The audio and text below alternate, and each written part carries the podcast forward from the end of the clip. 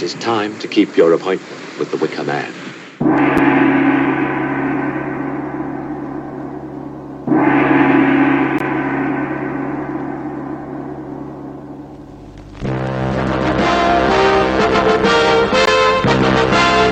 A warm welcome to you all.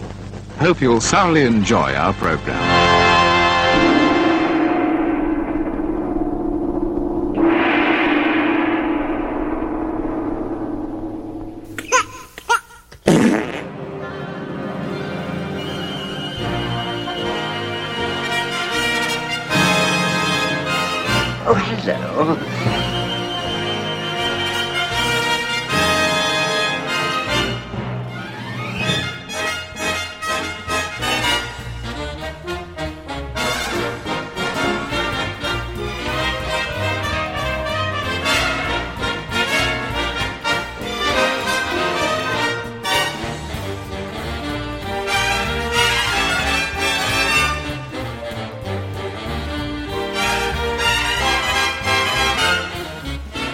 Real Britannia, a very British podcast about very British movies with just a hint of professionalism. Hi, Scott here. Joining me today, it's Stephen's turn. Hello, sir. Hello, mate. How are you doing? Very well, very well. 50 has finally caught up with me. We were talking off air. I'm going to talk about this now because I know you're going to drop this in at some point and take the mickey out of me. As, as listeners may be aware, this has been brought up on other podcasts that I do. I'm not sure if we've mentioned it here or not. I turned 50 a couple of weeks ago, which is not amazingly old, you know, but it's one of those landmark birthdays. It's hit you with a bang, though, hasn't it? It hit me, it hit me in the worst possible way. Um, I fell asleep in the chair last night, and it was only it was a, it was a snooze, Stephen. More of a you know just a gentle a, a power nap. You know, if I want nap. yeah, a power nap if I want to be really, you know, about it. and as I explained to you earlier, I woke up after sort of 10 minutes and I just actually couldn't get out of the chair. My, my back had gone while I was asleep. And I don't know how it happened. And if you could have seen me at 11 o'clock last night, like a a stranded tortoise on its back, rocking myself to try and get out of the chair onto my knees and crawl over to the sofa and climb up the sofa and try and get up the stairs. Not a pretty sight. If if that's what 50's all about, you can keep it, mate. You know, I'm going back to being 49. Yeah, I think I'd have probably wet myself if I'd seen you. Yeah, you wouldn't have helped. that. You wouldn't have helped, would you? Just, No. oh, I would have eventually, after I'd taken enough photos and. Uh, yeah, You know. blackmail material. Yeah. yeah. Yeah. Yeah, So I don't recommend 50. I know you've got a, a fair few years before you, you know. Oh, not that many. No, No, not not. as many as, uh, as some people think. No. that's true. Um, uh, it's rapidly approaching, and uh, you know I'll be buying a walking stick before I get there when I'm 49, just in Right. case I need it, like you. I have you got did. one. I have got a walking stick because, as I say, I've. it's, it's not a serious condition, but my back sometimes goes, and the only way I can take the pressure off is, is, is with a stick. Yes, thank you for bringing that up. And you mean you lead on the stick, not beat your back with the stick? no, I don't know. That might be a better way. Self-flagellation. yeah, might be a better way of dealing with it, to be honest. I'd imagine uh, copious amounts of um, alcohol might help as well. that might be the reason why I fell asleep in the first place, to be honest. oh right, okay, right. There you go then.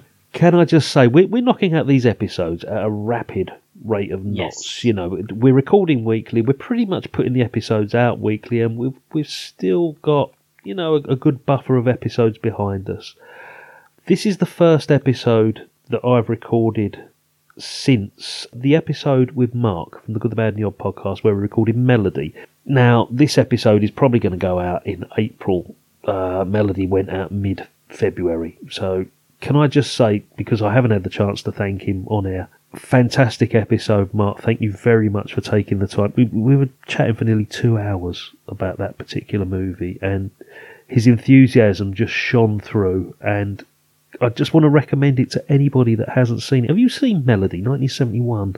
I haven't. No. No, um, and I'm looking forward to hearing about it. Um, Yeah. I, I know that he um, can talk at length about things. Oh, but yeah. It's, it's but but it's actually having something to say that's worth listening to as well. Certainly was, Rather than it just yeah. rather than just being filling air. Yeah. Uh, it's going to be something that I'm probably going to be listening to later on today. To be honest, Have a little Uh, listen. Um, yeah. we do sort of go through the whole plot, but it's not going to spoil anything for you. And I've got a copy I can buzz over to you, mate, if you wanted to have a little look. It's it's one of those forgotten little gems, you know. It's, it was the first pairing of Jack Wilde and Mark Lester after Oliver, which was the big selling point. But what Yeah. what we sort of made clear in our review was the star of the star of the star of the film is actually the unknown young actress that plays Melody herself, Tracy Hyde, because whereas Mark Lester and Jack Wilde come across as child actors, come across as stars, she's just so natural. She she she's playing a twelve year old schoolgirl, and she just comes across as a twelve year old schoolgirl quite naturally. And it's just a magical film about growing up at school in the seventies. Lots of echoes of Kes, mate, which is why I think you're Oh, going right, to like okay, it. And yeah. Gregory's Girl was another one we picked up on. That sort of like interaction between the kids and the teachers and some of the situations that are just going on in the background. Very evocative of those two movies. I think you might like it. So yeah, let me know and I'll, I'll whack a copy over to you. Yeah, please, yeah. Um, that'll be, it, as I say, when you first uh, mentioned that was the next one that you were going to be recording, Yeah, I think I'd heard the name but couldn't actually have any reference about what it was about or when it was from. For some reason, I'd, I was aware that there was a film called Melody, but didn't know much more than that. No. When I looked at it, I did think, oh, that's that's intriguing, actually. That Yeah. might, might be something that I need to go and look into because it'd be something I could um, could hook me in and enjoy. So yeah. you know, Well, I'm glad that you're, you're reaffirming that. So Yeah. I will be going and having a good look. Good man. Okay. Complete change of of pace and tone from melody for today's recording. I think I put something out on the Facebook group and on Twitter that recording two episodes this week, and they're probably the most disparate titles we've covered. We've gone from Melody in 1971, you know, a charming, sweet story about 12 year old kids in the perils of school life, to 1973 and The Wicker Man. We'll be back after this. I could a tale unfold whose lightest word would harrow up thy soul, freeze thy young blood.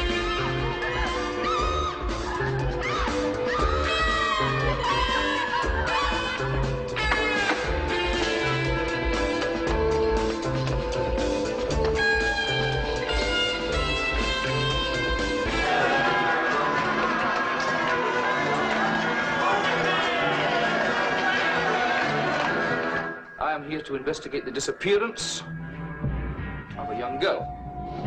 Where is Rowan Morrison? If Rowan Morrison existed, we would know. I suspect murder. Sergeant, I've already told... In the name of God, woman, what kind of mother are you? That can stand by and see your own child slaughtered.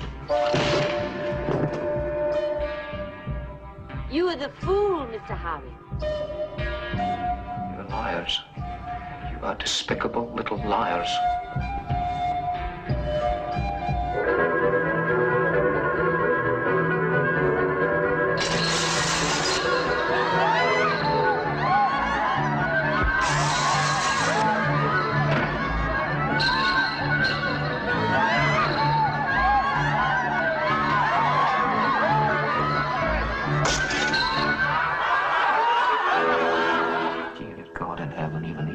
These people can't be that mad.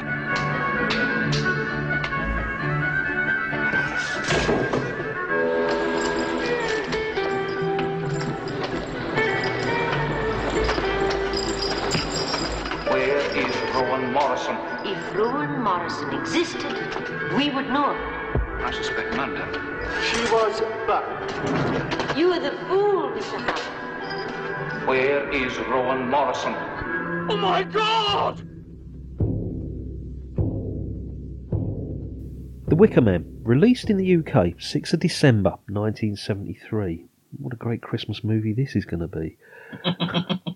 Directed by Robin Hardy. The writer is Anthony Shaffer. It stars Edward Woodward, Christopher Lee, Diane Cilento, and Britt Ekland are the main stars here. A synopsis. Have you got a synopsis, or would you like me to read one out, sir? I'll let you do the synopsis, yeah. Okay, the very briefest of synopsis, according to IMDb. I think most people do know the plot to this. It's a police sergeant is sent to a Scottish island village in search of a missing girl who the townsfolk claim never existed. Stranger still are the rites that take place there. Whatever you read about this movie, if you've never seen it before, I don't think anything will prepare you for what you're going to watch over that that next ninety minutes. No, and I think the not to dive too too much into the, the depth of the review, but this spans a number of different genres as far as um, a film, and uh, it, it, seems to be um, like a, a, Russian doll or, or, boxes within boxes as far as it's it's one genre, and then at a certain point that gets opened up and there's something else inside, and then that gets opened up and there's something else inside, and it progresses through and and just changes as a film about what it is, but not in a way that's um, jarring at all. Jarring or anything? No, it just is a, a, more complete story that has more to it than just one element to it. So it's it's hard to define, um, even though it's called the greatest British horror film ever made and, and things like that. I mean, yeah. is it is it um, is it a horror film really in that sense or not? It's difficult to to, I, to say. I mean, it's yeah. a great great film. Mm. I don't. Um, I don't think I'd class it's a great film that is horror, but it, but it's more than just a horror film. Yeah, it definitely falls under the the horror banner.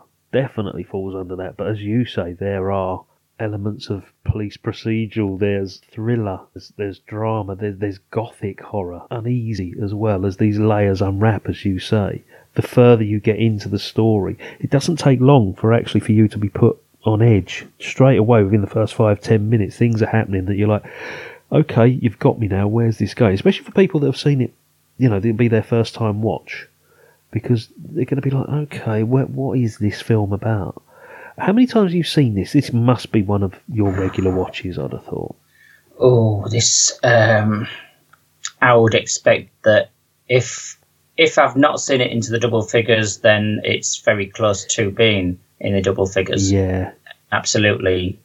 And, and to be to be honest, I don't. I think I watched it fairly early on and didn't appreciate it, and there was quite a large gap between when I actually went back to it and when I first watched it, and then since I went back to it, it's been one that I have revisited more regularly because it's just amazing, really, yeah. in, in a number of respects.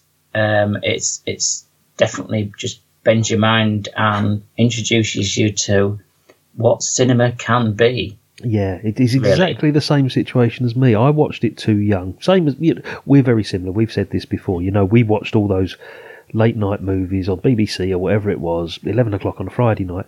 We probably watched this when we were 10, 11, 12 possibly, and thought, yeah, okay, yeah. that's it. You know, it's build. The main attraction being that you get to see somebody's boobs. Yeah, and, uh... I wonder if that was edited at the time. I can't remember on the BBC. It probably was, you know, and didn't appreciate. Just thought, no, that's a bit strange, you know. But I've seen it now. It's one off the list of classic movies that I have to watch. And then I went back to it in my twenties, watched it a couple of times, and, and, and learnt to appreciate it a bit more. But it wasn't until we reviewed The Wicker Man on the Stinking Paws podcast about three years ago, and I watched it with a critical eye, which is what we tend to do for these podcasts.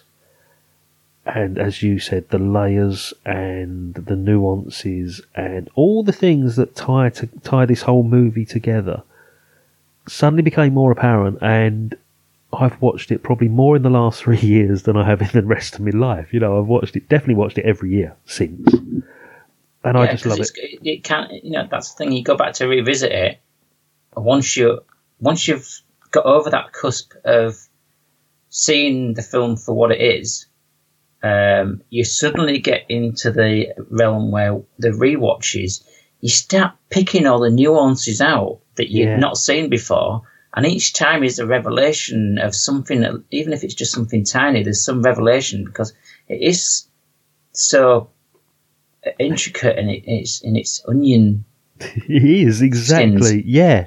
It's there's tiny little things. I mean, I picked this up on the review at the you know for the stinking paws that tiny little shots, tiny little segments that may only be a couple of seconds, and and you, you think back and you go, well, what was that about? Why was that included? The, the one I picked up on is there's a scene in the classroom at the beginning, and there's the empty desk where the missing schoolgirl apparently, you know, sat. Oh yes, yes, yes. I, I missed that for probably the first half a dozen times. Yeah. missed the, the, the importance of that until uh, yeah. So but, but the carry on. Yeah, but the bit that really got me, and um, again, I must have seen it six or seven times prior to that viewing, is when they lift up the lid of the desk and there's a bug Yeah.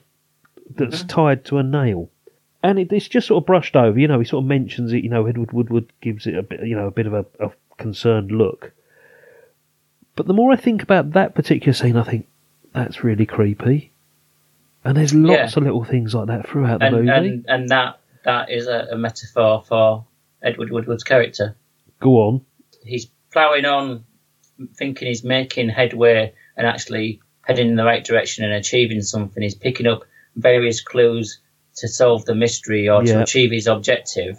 Um, and he's ploughing on forward, thinking, "I'm getting somewhere here. I'm getting somewhere," which is what which is what the the beetle's doing. Yeah. It's he- it's heading, thinking it's making somewhere, but in actual fact, it's drawing itself closer and closer and closer towards it, its own doom and towards the, the stage where there's no escape. also just thought that the scene prior to that, there's a maypole, very similar, going round and round, and you Yeah. know the strings getting tighter and tighter together. Oh, let's not get too deep into this if we can avoid it, for God's sake. what do you like about this film? Because by, by rights, this this film should upset and unsettle you, but it's it is an enjoyable movie at the end of the day. Well, by rights, this should this should be something that um, is either discarded completely as being a complete and utter mess because it isn't any one thing and there's so many bits in it that it just doesn't make sense in some ways, or it should be held up as being such a great film. It it should be studied by everybody and and uh, emulated and um, held on a pedestal Yeah, uh, you know they're, they're the two polar opposites that by rights it, it should you know it, it could have it could have gone either way depending on who'd been doing it and who was in it and thankfully it, it goes towards the latter of being this, this, amazing film that it's not just it's got a cult following obviously but Yeah. It, it reaches beyond that people who see it as being a cult film and then actually sit and watch it properly actually go oh I can I can see it now and this I, I enjoy for the layers. I enjoy for obviously Christopher Lee and Edward Woodward's amazing performances. I Yeah. think some of the performances of some of the other people um, in it, which we'll um, get into in a minute, probably going Mm. through the, the, the cast. The performances of other people, I don't think uh, are up there. They're filling parts, but they're not necessarily doing it in, in a great way. Yeah. A lot of them, but they don't need to because Edward Woodward and Christopher Lee absolutely shine out and do performances of their careers, perhaps I think in, so. in this Right. um, that just shows not only what great talents they were, but also showed the greatness of what they were working with. So Yeah, yeah. I think some of the um, the more minor characters may have been extras and, and not professional yeah, actors. yeah, Now, you picked up a copy of the director's cut on DVD Yes. to watch specially for today's show. Is it the first time you've seen that version? it is. So the extra bits are quite apparent, aren't they? Because the quality of those extra Yeah, scenes are yeah. not, you know, the, the film stock obviously has degraded or, or whatever, so they haven't been able to restore it to exactly the same level as the rest of the movie. So you can see where these couple of minute segments are added in. Were they necessary? Did it add to the story? Did it change the story in any way for you? It's a great film without them, Mm. but it's even greater with them because the, they add to the understanding of the film. It, it it makes it makes it you can understand the reasons for some of the other things that Mm. are said or done. Um, it p- provides context for some of it. I think it improves the movie, definitely. Yeah, so it, it you know that is definitely the version to see, and, and still there's bits that are missing from even that that Oh, there's uh, hours. uh, have yeah. been lost and never never recovered yeah, there's um, hours. of footage.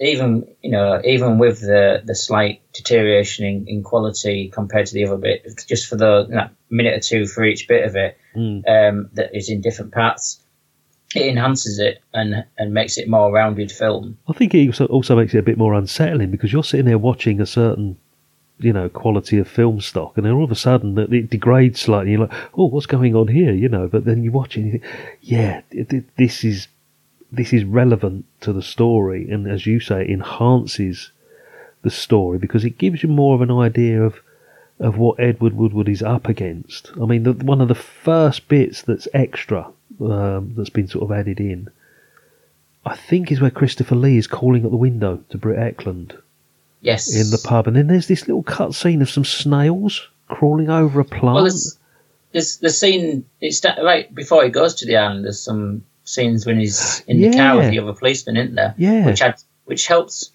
round out Edward Woodward's character um, as far as his piety and um, almost arrogance and self possession Mm. um, on that. And I think then, as you say, there's the element where he's calling up to the window, and that in, interaction between between what they're not showing, yeah, but they're alluding to, and then what what then his interaction with these snails. Obviously, you know, it's not to the level of um, making a substitution like you've had on older films where suddenly you know the the couple are meant to be about to make love and it cuts away and then there's a train going into a tunnel. Um, Hitchcock, yeah, but yeah, but in this respect, it does absolutely give a more a, a different level Mm. of interpretation of it and puts the context of that rather than it just being a, a, physical act. It puts it on a different level of what they're actually seeing it as from their point of view Yeah. as the islanders. I don't want people to get the wrong impression that you know we're sort of saying, oh, there's so many levels to this that they're gonna, you know, if they haven't seen the movie, they're gonna be like, oh, I've got to sit here and try and work out where all this is going. It's, it's a No, film. you that- can, no, you can just watch it through on the surface level and still enjoy it. Oh yeah, th- th- there is a a strict narrative that runs through, and the, the Yeah. plot is quite simple. Yes. It's a remote Scottish island. Edward Woodward is the police officer on the mainland. Somebody has reported a child missing, and he gets there, and straight away there's this level of unease because it's like, well, no, there's there is no child by that name, or and he starts to sort of investigate and finds out that yes, there is a child. There's there's photos missing of her up on the pub wall. You know that she's in the school register. There's an empty desk. Yeah. So you can watch it from that level as, as sort of like a, a whodunit, almost as a mystery. But then you get this underlying sense of unease, as we say, all the way through, and superbly carried out by just just not only Christopher Lee but some of the background characters. You can just get this sense of they're all in this together. They all know something, and they're not letting on and the frustration on Edward Woodward's part is apparent throughout, and his anger gets more and more intense as the movie goes on. And it's just a wonderful build up to the last part, which we'll, we'll, we'll spoil later. Yeah. But it just builds up and builds up until it's just this explosion at the end. You know, the final 15 minutes is, is just, oh, hang on, almost a Yeah. different genre almost here. It's gone Yeah. into really dark territory. But it's a build up in him, yeah, of, of that he- he is a visible show of, of that build up to that explosive, fiery climax. Yeah. His own temperament, you can see him. He turns up as being the the the cold, hard, um, pious man that's that's um, sort of unfeeling in a way. Turns up at the beginning, and then as his his investigation goes through, his frustrations and etc., like you said, show a, a, a gathering frustration that you can see visibly burning in his face, and how he, sta he moves from having more authority and cool and calm when interacting with the um, Islanders to the point where he is actually losing his own self control, and that's burning inside him Yeah. which is is you know indicative of the, of the progression of the film. Charlie made a good point when we reviewed it on Stinking Paws that the islanders themselves, they're not, their actions are not just for a sense of we're just doing this because we, you know, for the, for the sake of doing it. Their actions are, are, are sort of ingrained in them. They don't know anything different because they're all sort of first, second generation families there that have been brought up to believe, you know, these certain beliefs that they have and these customs and traditions, and and to them, sacrifice and their sort of religious beliefs or their spiritual beliefs are totally natural to them. Oh, it's not a it's not a good versus evil Mm. um, story. It's it's both sides been not in the realm where they consider themselves to be the good guys and Yeah. that they're doing what is what is best for the island and for the community. Yeah, it's what they've been taught. It's what Yeah. they've they've known because uh, Christopher Lee, Lord Summerisle, I, I think there's a mention that his grandfather was the first person to come Yes. to the island, wasn't he? And he brought was it apples, wasn't it? I think was their crop, wasn't it? I think it was the apple was their Yeah, because fruit. apparently there's quite a there's a, a a piece of dialogue with some rather elaborate speech about apples, which Christopher Lee delivered, Yeah. and that's one of the things that was cut and it's referenced in in things before. And so apples was you know was mentioned mentioned quite a lot, and we know the symbology of, of apples anyway. Mm. Yeah, apples was the catalyst uh, coming onto the island, and then that's why he, he Edward Woodward makes the comment about you know apples and being exported from the island, um, and they're having to take things out of tins. That's right. Yes, yeah, that's the thing, isn't it? Because it's it's a, an island that's famous for its fresh produce, and, it, and his pub meal is literally uh, inedible because it's all all from cans. Yeah, Broad beans shouldn't be turquoise. No, that's right. Yeah.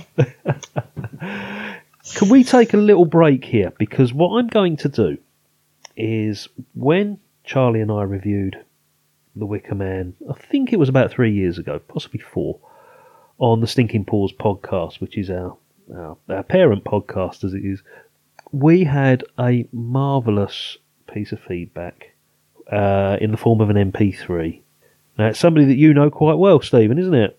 Yes, it's our friend Andrew. Yes, um, from the uh, Weekly Geek, former Weekly Geek podcast um, up here in my neck of the woods, Sheffield. Yeah. So, and it was a, a great piece, and I think, I believe it's if it's not his favourite film, it's one of his favourite films, and I think to to reuse that review that he sent in, I think would it would be squandering opportunity if we didn't Yeah. replay that for people. yeah, let just take a listen, ladies and gents, to, to somebody else's thoughts on the Wicker Man. We'll be back after this.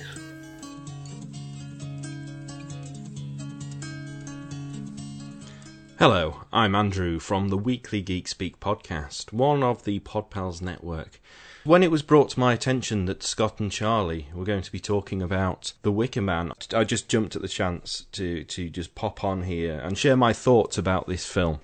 Uh, the Wicker Man is very easily one of my top 10 films. The film has just a huge place in my heart. One reason being that uh, when I first started film studies, I'd always had an adoration for film, and I'd always had a love, a, thrill for horror from my early teens. I was just smitten by the horror genre. And when I went to college, uh, pursuing this love of film, I took film studies, and in in this film studies, we sat through some rather strange films, such as Gloria, which is an interesting film. Uh, I think Don't Look Now was actually brought to our attention as well. One film uh, that really stood out for me was The Wicker Man, and this is when I was introduced to this just spectacular film. The Wicker Man tells the story of uh, our hapless hero, Sergeant Howie, played by Edward Woodward, and we follow him basically being led down the rabbit hole by a group of pagan Scottish folk.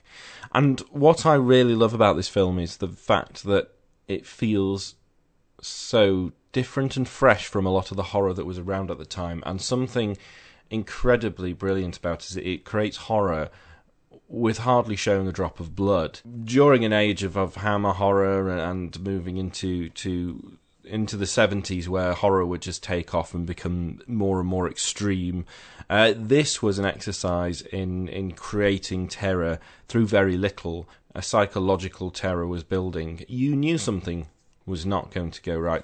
As Howie desperately tries to save this little girl, little does he know he is being led to one of the most shocking endings, especially for this kind of film, which really twists the tone. Um, and what I also love about that ending is the hopelessness. the the fact that these villagers have convinced themselves that this is what they need to do, and and as Howie turns to God in the final moments, it's all he's got because he knows that it is hopeless. It's fantastic. It's a, such a strong film. Another exciting revelation uh, came when my parents actually moved up to Scotland a few years ago. They happened to, purely through coincidence, end up living in Dumfries and Galloway, which is an area where a lot of the film was filmed. It is remarkable how little it has changed up there. The Ellangowan, a pub in a small village called Creetown, which was used for the interior shots of The Green Man, um, the pub in which Howie meets a large selection of the locals who sing their heathen songs to him, disgust him, and also where um, the famous scene where Britt Ekland and her body double uh, seduce Howie through the walls. I sat in the corner and I looked around and I was like, wow, this is where the camera was placed in this shot, and it looks exactly the same. And finally, something which was incredibly magical to me was going to actually see the stumps of the Wicker Man. These are located in a place called Burrow Head. It was once an army training area, uh, then became a holiday park, but it is home to the location of the final burning scene. Um, unfortunately, that main Wicker Man has completely gone now. Um, however, lower down to get a better shot for the final set shot of the film as the credits roll over the sunset and the burning head collapses down. That was a second Wicker Man, and the legs to that Wicker Man are still there, stumps in the ground, very little left, but actually standing there, looking out over this ravaging sea, this jagged rocks, and the harshness of nature really show how we're really reflective of that scene treading those steps was truly magical. Anyway, that's enough from me. Um, thank you so much to Scott and Charlie for letting me be on and just uh, share my love for this film. And if I can say one more thing before I go and hand you back to uh, Scott and Charlie, if you want to know more about the Wicker Man, a book I can highly recommend is uh, the sinisterly named Inside the Wicker Man how Not to Make a Cult Classic by uh, Allan Brown. Uh, but it's a very interesting look into what was a very uh, difficult film to make from conception to actually distribution. It had a nightmare, and the actual film that we see today isn't the film which was actually brought out. It's a very interesting read. But thank you. I won't keep you any more. It's been an absolute honour. And to quote Lord Summerisle himself, take a seat, Sergeant. Shocks are better taken with the knees bent. There we go. That's Andrew's thoughts on The Wicker Man. His enthusiasm and his love for the movie are completely evident throughout that. You've been to his house, haven't you? And you, are fully I have, aware. Yeah, I recorded. Uh, I was invited onto a record of a former podcast that he did, Weekly Geek Speak, and um, sat in their uh, cinematic, as they called it, where they um, they, they recorded.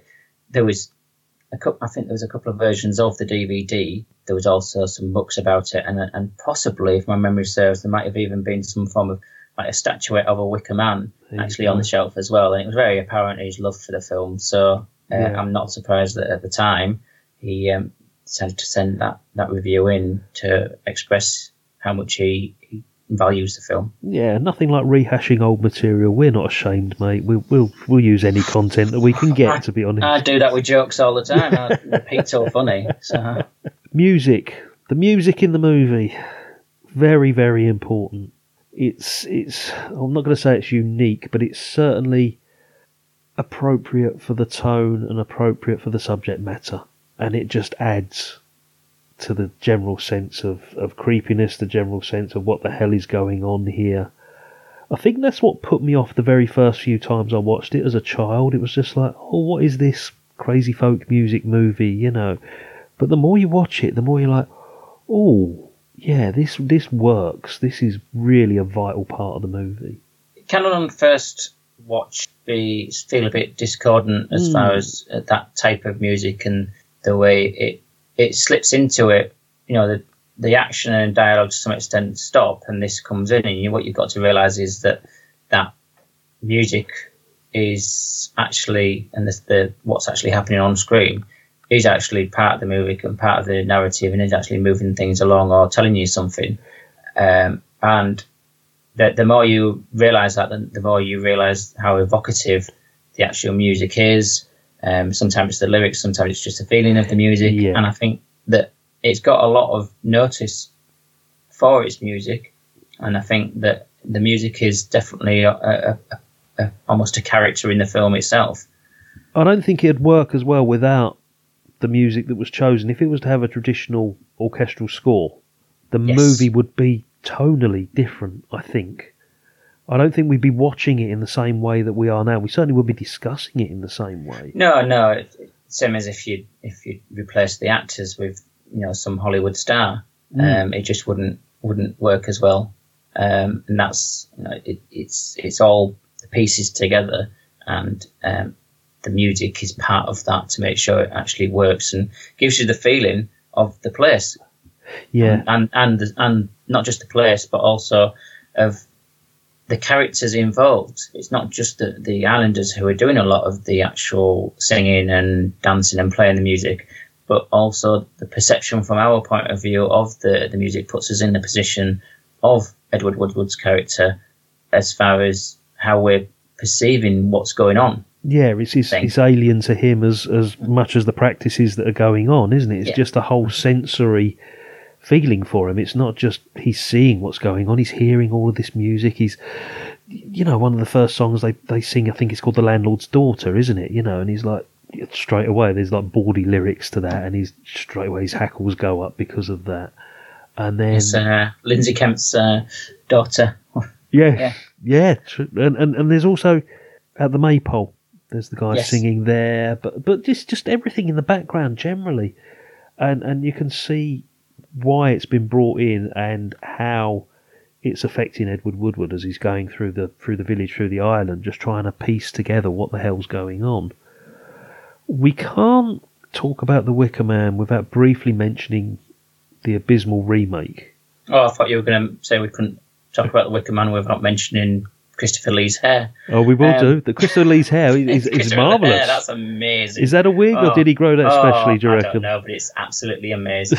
um, it, in a great way. It just you just look at it and you just think, who else could get away with that? Yeah, Um, when you're used to but seeing it all slicked back as Dracula or something like that. Yeah, Yeah. to see this marvelous So, mop of hair and, and, a, and a lovely check tweed yes, jacket, and the yeah, the um the remake. Yes, Ah. um, is it a remake or is it is it actually a remake? it it's. Mm-hmm. I've seen it. I saw it for research purposes when we reviewed it previously. It's not good. Um, You surprised me. Yeah, but it's it's it's also tonally nothing like this movie. It is a straightforward horror mystery starring the ever dependable Nicolas Cage, um, and it's quite comical in places as well. And, and there's this famous scene with the bees, and it's it's just it's it's one of those classic cases of of why it just didn't need to be done. The Wicker Man 2006. Or, as I like to call it, Scott takes one for the team.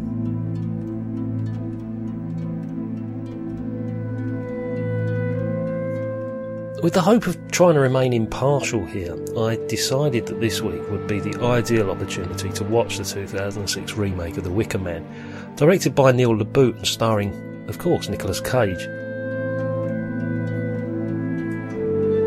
This much maligned, mocked, and internet memed movie has not surprisingly eluded me for the past 10 years. And you know what? At first, things didn't start out too bad.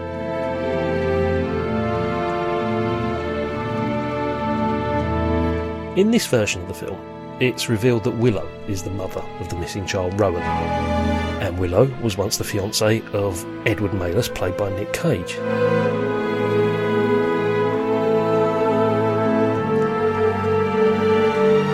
The story pretty much follows the same pattern as the original, and it tells the tale of Summerisle's poor harvest of the year before, but only this time the crop is honey.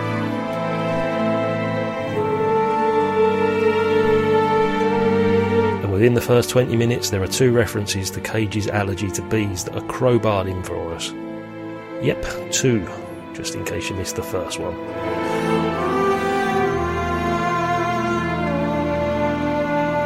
So, after 20 minutes, it's about now that the story falls apart along with the entire movie. We see things such as the bug that was trapped in the school desk in the 1973 film. It now becomes a crow in this movie, thereby providing a really unnecessary jump scare. We discover that Rowan, the missing girl, is actually Cage's daughter, who we knew nothing about.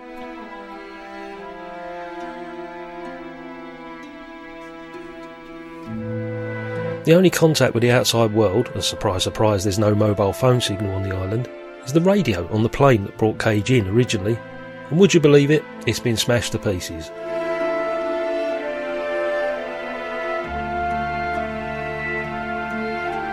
Perhaps the most disheartening thing is seeing the usually marvellous and ever reliable Ellen Burstyn reduced from captivating actress to pantomime villainess as she takes on the role made famous originally by Christopher Lee.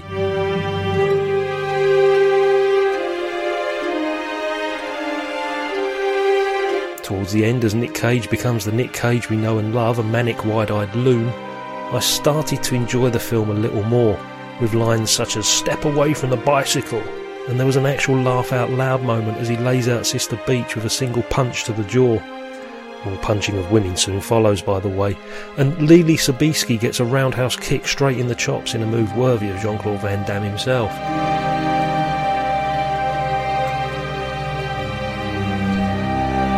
What soon follows is the now legendary shot of Cage dressed as a bear punching out another female member of the cast. This in turn leads to Cage being captured, placed in the Wicker Man, and burnt alive.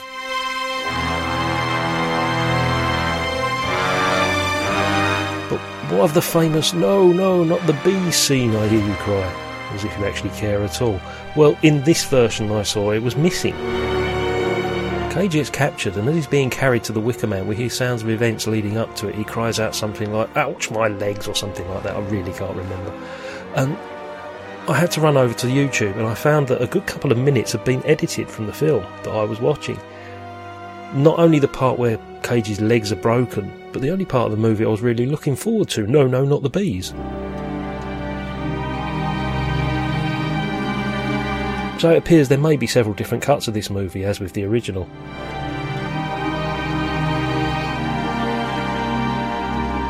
We discover that Cage has been selected not because he's pure, as in the case of Edward Woodward, but because he, as Burstyn explains, he is connected to us by blood.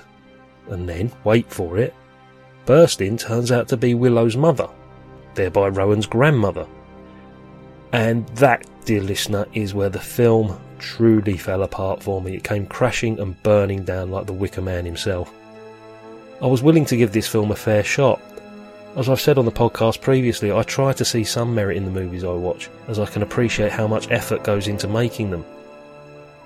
This movie had very little evidence of effort, and for, for lovers of the original, there's no excuse for this film's existence at all. To add insult to injury, and I have no qualms in spoiling the ending here, there is an epilogue set six months later on the mainland, where we see sisters Willow and Honey out on the pool in a bar chatting up James Franco, no less, in the hope of luring him back to the island as their next victim, presumably. The film ends with Franco smiling, Cage screaming, and the buzzing of the bees before the end credits appear, revealing that the movie is dedicated to Johnny Ramone, of all people.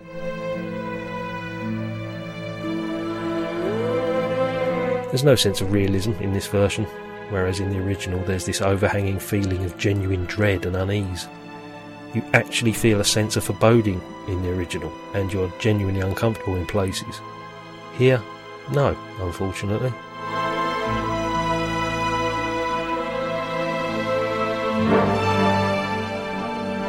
2006 movie doesn't fall under the category of so bad it's good. The problem is that there is just no need for this film to have been made when the original stands up head and shoulders above this on its own merits. In a similar vein, while we're on the subject, I just want to add that I have no intention of seeing this year's remake of Ben Hur for exactly this reason.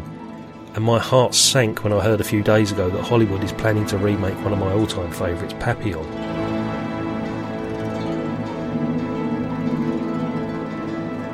At first, I was beginning to think that perhaps this wasn't going to be such a bad film. And it turned out to be as awful as I've been led to believe, unfortunately. If the original didn't exist and we had nothing to compare it to, I don't think there would have been such a negative reaction to the film.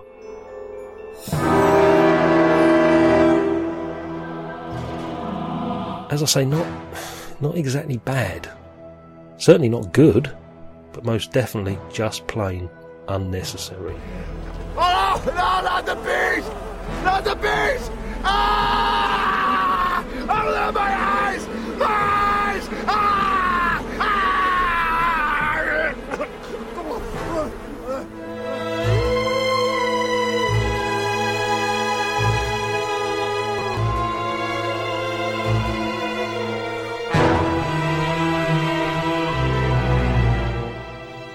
But you're laughing, aren't you? Laughing at it rather than with it. Yeah. Comical. It's not like in the the original. Um, one of, one of one of the things I'd forgotten about until I watched it last night. Mm. Uh, one of the things that that just made me smile and and you know laugh inward inwardly was when he's searching the houses Yeah. and um, the the girl is she's hidden herself in one of the cupboards Yes. and he opens the door and she stood upright in the cupboard and she falls out of the cupboard and he watches her fall to the floor and she's got her eyes open there's this like blood coming out of her mouth and he, he's all shocked and then suddenly she gets up laughing and walks away Yeah. and just I found that hilarious and um, that that's laughing with it whereas uh, with the remake if we can call it a remake the rehash Yes.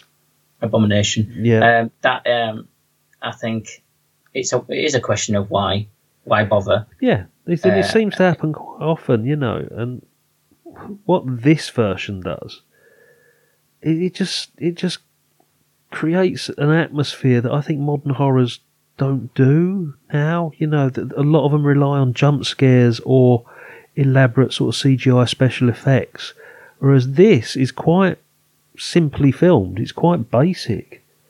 Yeah, I'm not. A, yeah, I'm not a horror fan per se. No. um, because too many horror films, particularly um, when I was growing up, what I experienced has been horror films were ones that Slashers just fell in. Yeah, they're just they're just the, the there were jump scares. It was gore. Yeah. The actual plot was worth a thin. Yep. You know, you could get more plot in a Jackie Chan film, to be honest.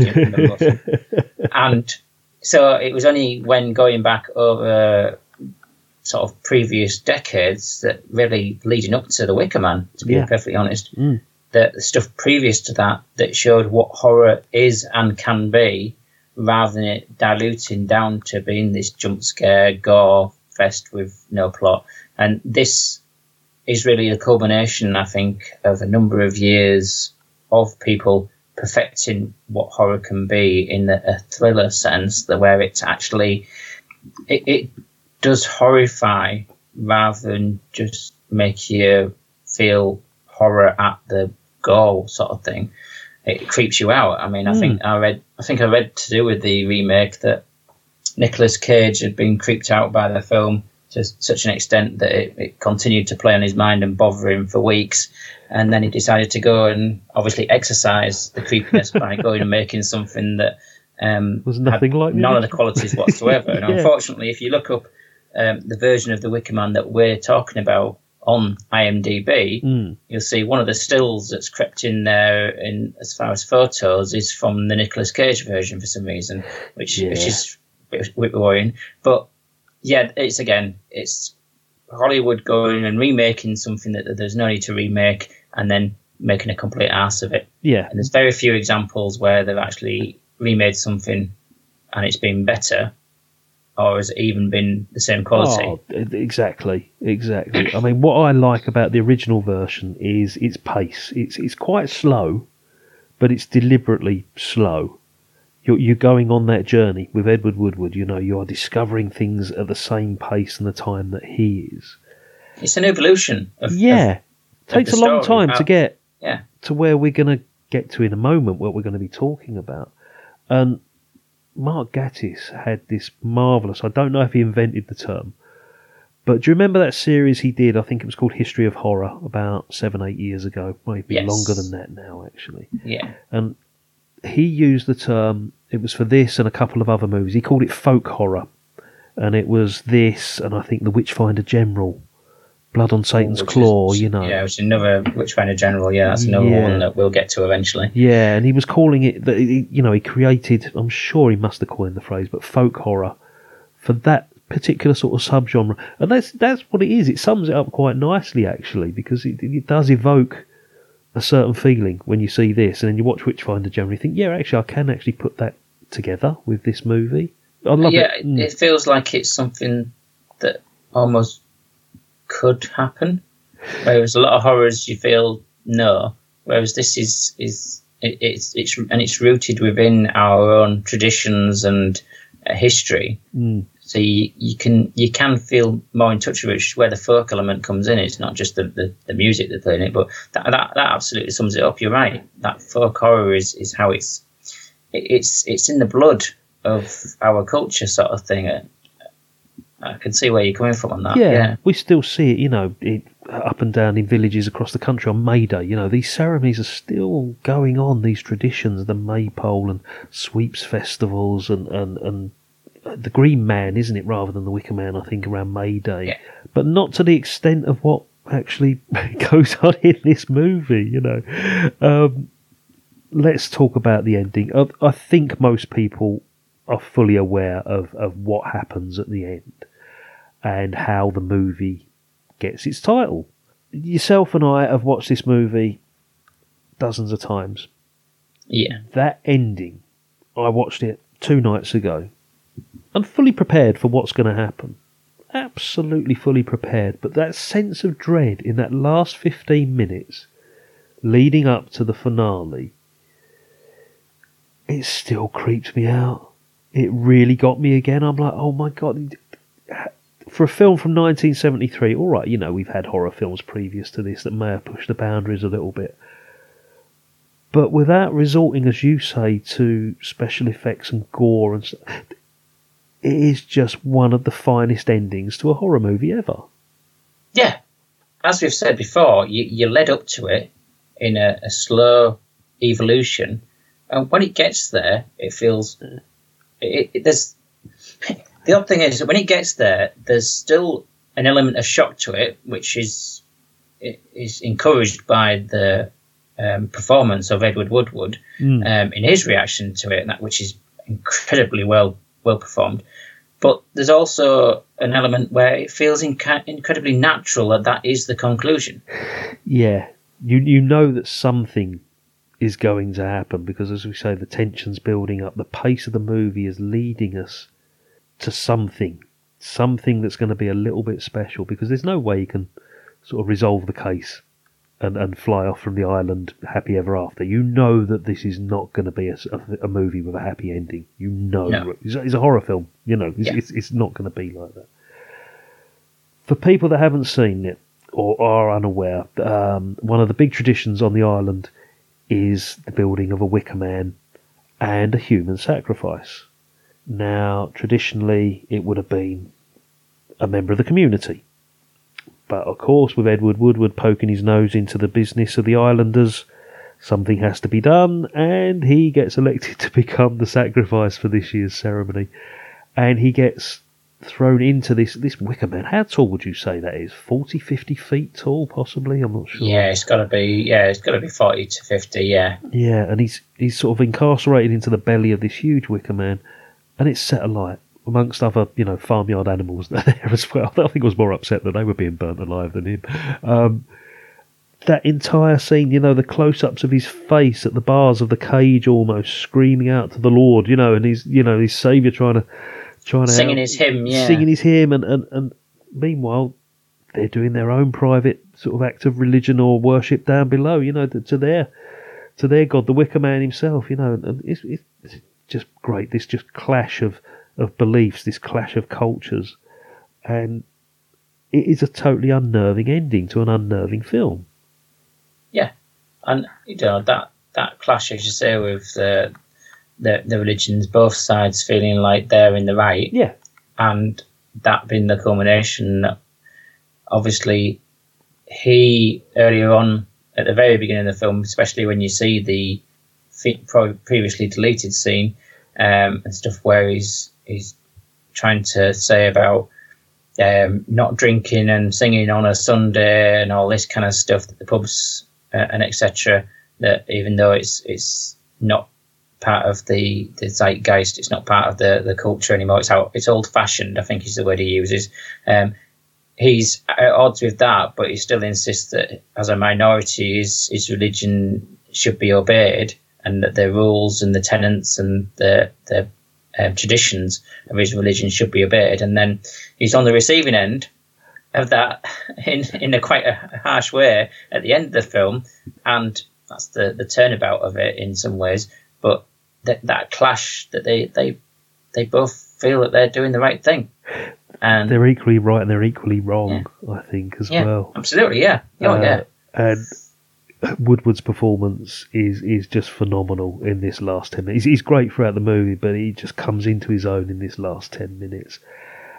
It's it's just great to watch him sort of pleading to his to his saviour that you know help me, help me, or whatever, singing his hymns as you say. But they're dancing around in their traditional manner, and it's almost pointless in a way. You know, it's not going to achieve anything because as we say, who's right, who's wrong, and, and and the villagers, as I mentioned earlier, they don't know any different. To them, that's right. This is how they were brought up. This is their beliefs. This has been handed down to them for know, two or three generations. It's just this whole sense of, oh, at the end, it, uh, there's no. I can't think of a word to describe how I felt at the end. It's just, it still punched me in the stomach, even 10, 15 viewings later. Yeah, it does because you've got the element where th- this is from you know from our perspective. We've seen it before. It's expected. We know that's what we're working towards right from when the, the titles come up at the beginning. yeah.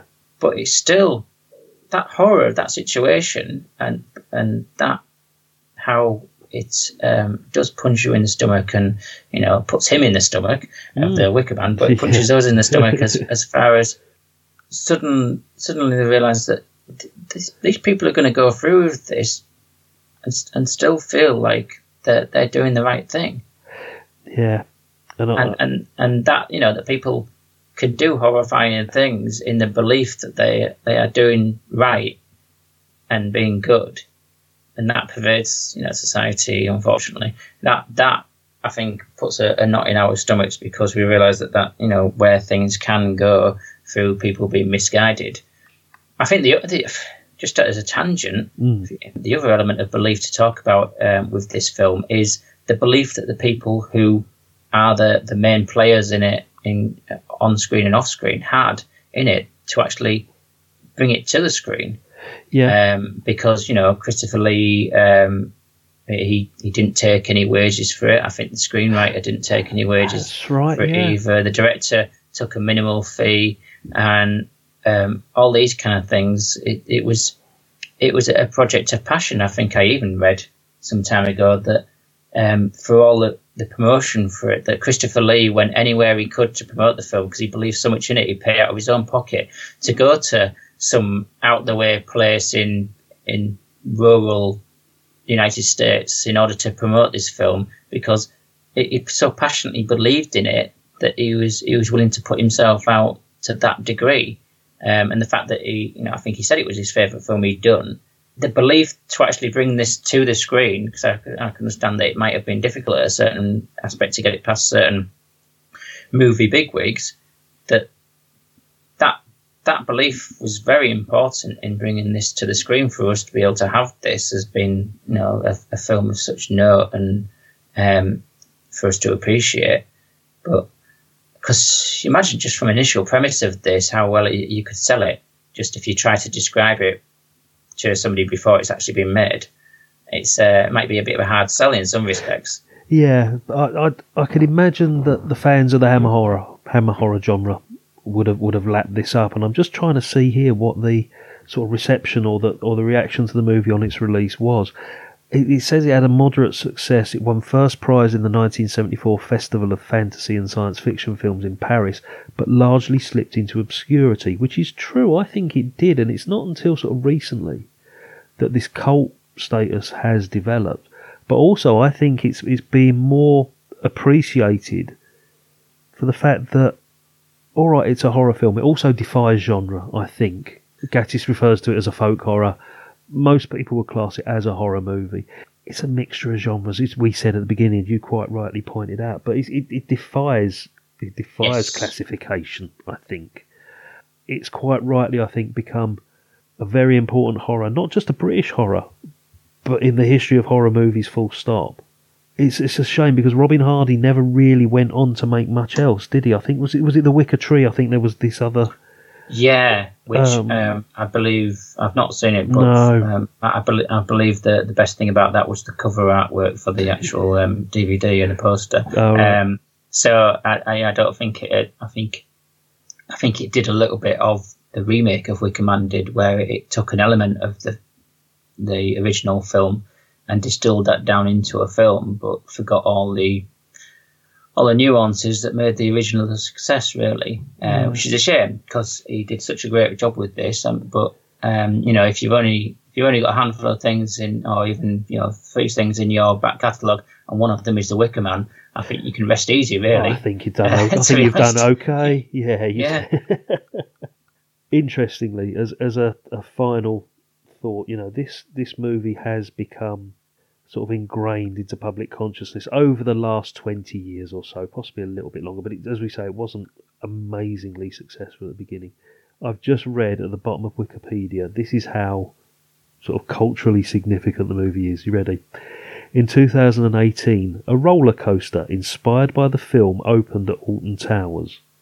The wooden roller coaster features a six story Wicker Man structure which the train passes through three times as it bursts into flames. You're speechless. Ah. really? Yeah. Right. Um, that that that I wouldn't say is necessarily the um, the pinnacle of it, its its cultural success. But it proves that people are still aware of it and creating. It, it does. It, it proves it still um, still goes into people's consciousness and still has the power to evoke um, something in people, um, which is good because it means that hopefully people will be put off doing any further attempts at remaking it Yes, because they'll just please. say let's just stick with what what we had as has been a classic. Yeah, yeah. There's there's greater ways of paying homage to you know one of the finest British horror movies ever made than than a roller coaster. Put it that way. For me, five star movie on Letterboxd. You're going to recommend that people see this on the big screen on on any possible format they can find it. Yeah, I mean, there, there may be some people out there who definitely know this is not the type of film for them, and, and fair enough. And I still recommend them maybe give it a go because they might surprise themselves. But for anybody else who is open to this kind of thing, absolutely get the opportunity to see it on a big screen. And- it's going to enhance the experience and, and make it that you, you fully appreciate how great a film it is. To be Yeah, and, and the final cut version as well. We're sort of recommending as well, aren't we? Rather than the original theatrical. Absolutely, yeah. I think if they did show it on a big screen now, if you went to a cinema for a special showing of it, I'm pretty sure they'd show the director's one rather than yeah. the, the cut version. I'd be surprised if, if all but the most budget of, of TV channels, um, if they were showing it, I imagine that um, any other ones would be showing it in its full entirety. I don't know about streaming services, but I imagine the streaming services would attempt to show it in its best version. Yeah, I think that's what's happened with Blade Runner and things like that, where there's so many different versions have come out. It's it's the final version that is the the more common one that's screened now. I think highly recommended, highly unsettling, but highly enjoyable. Yeah, absolutely, and and it, it is one that you can return to.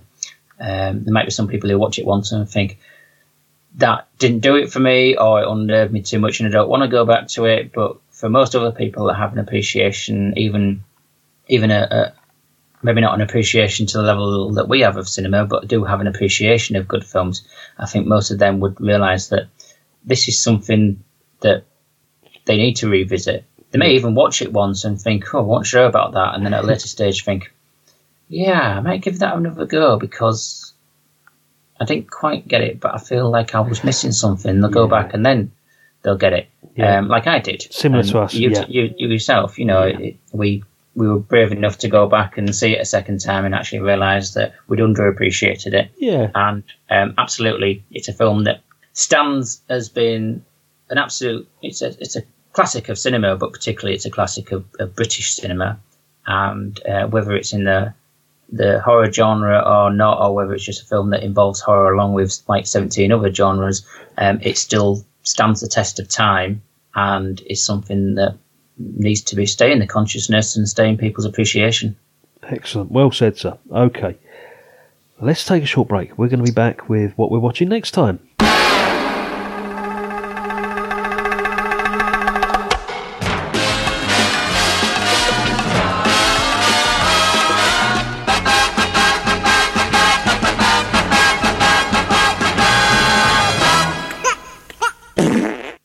Stephen, what we're watching next time is Down to Your Good Self. Now, I know subconsciously we both try and mix the genres up. So if you know we're reviewing a horror this week, we'll try and review something lighter, or if it's a war film, we'll try and review a comedy the following episode, or or different eras. You know, so we've done a seventies movie, so next week we might do a thirties movie. Um, I've got Yeah. no So idea what you've chosen.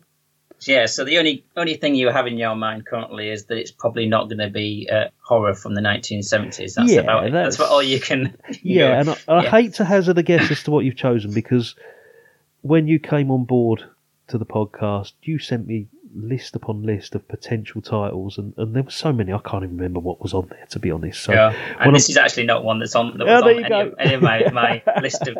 I've got a list on my phone of, of about sixty films that are in consideration for at some point us covering. Okay. And uh, this is not one that's actually on that list. So Okay. um, there I, you go. I love Uh, this part of the show because I'm, I'm completely in the dark as to what you're going to give to me for next time. So fire away, sir. Fire away. Right, it's uh, a film from 1988. Okay. So, um, it's a, a comedy drama from one of my favourite British directors. Yeah.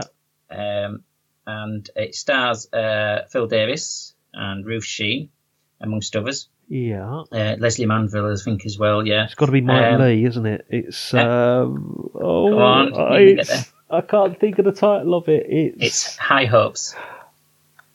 I saw. I think I saw it when it came out. Yeah. I've seen most Mike Leigh stuff. I'm sure Yeah. I saw, but it's one I haven't gone back to.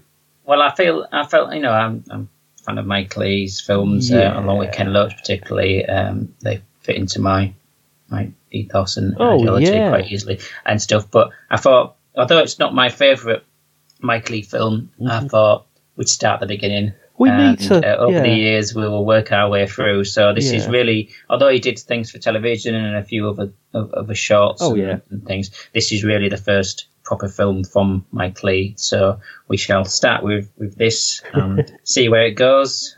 It's about a Yeah. working class couple in London Mhm. um, and the um, impending uh, birthday of the, the one of the um, the elderly mother of one of the, the couple and um, I Can't remember the, anything the, about the family it. relations that go on around Yeah. this, uh, this this so it's um it's very much a, a different ilk to what we've just been Oh god, completely different beast. Yeah. Um, The only thing I think I can remember is it the one where Phil Davis does not look like Phil Davis. Hasn't he got like a huge beard and glasses? yeah Is that the one? yeah. That's the beard, one, isn't beard it? and glasses and, and long hair yeah he- Yes. he, he, looks very much like the archetypal um, tramp Yeah, it looks like an Open University professor that you used to see on BBC Two on the on a, Exa- on a- exactly Yeah. yeah. That's the best description I think there is That's all I can remember about the movie because I say I, I'll, I'll always go back and watch Life Is Sweet or Nuts in May or Abigail's Party and things like that. But this one, I think I probably only watched it once when it very first came out, so I'm really looking forward yeah, to that. I think I've only seen it once as well. I mean, I've I've watched uh, my favourite is is Naked. I've watched that a number of times. Um, Secrets and Lies, and Mm. as you say, the others as well. I've you Yeah. know, but this one I think is one of the ones I've watched least. So, but I thought we'd start start at the beginning. I like the idea of see how it starting at the beginning because similar to things like the carry-ons and the James Bonds, if we can do them in Novels, sequence, yeah. I think we can see progression, can't we, and see how things develop and evolve. So, great choice as per usual. Just felt like the right time for it. Excellent. All right, mate. We're going to be back hopefully next week, week after, with Yes. high hopes. See you very soon, my friend. Thank you for coming along. No, thank you for having me. Cheers, Take mate. care. Bye bye. Char. A positive char.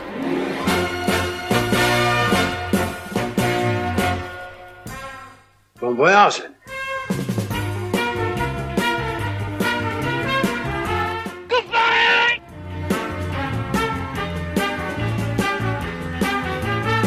Good luck.